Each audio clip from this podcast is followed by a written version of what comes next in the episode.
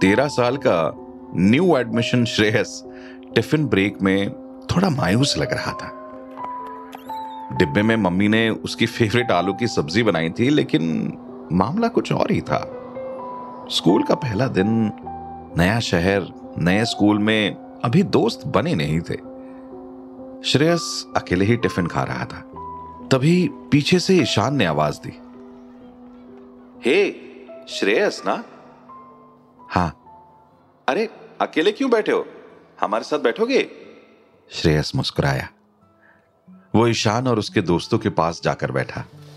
अपने टिफ़िन के साथ श्रेयस ने एक और टिफ़िन टेबल पर रखा। मम्मी ने नए दोस्तों के लिए गुलाब जामुन भेजे थे।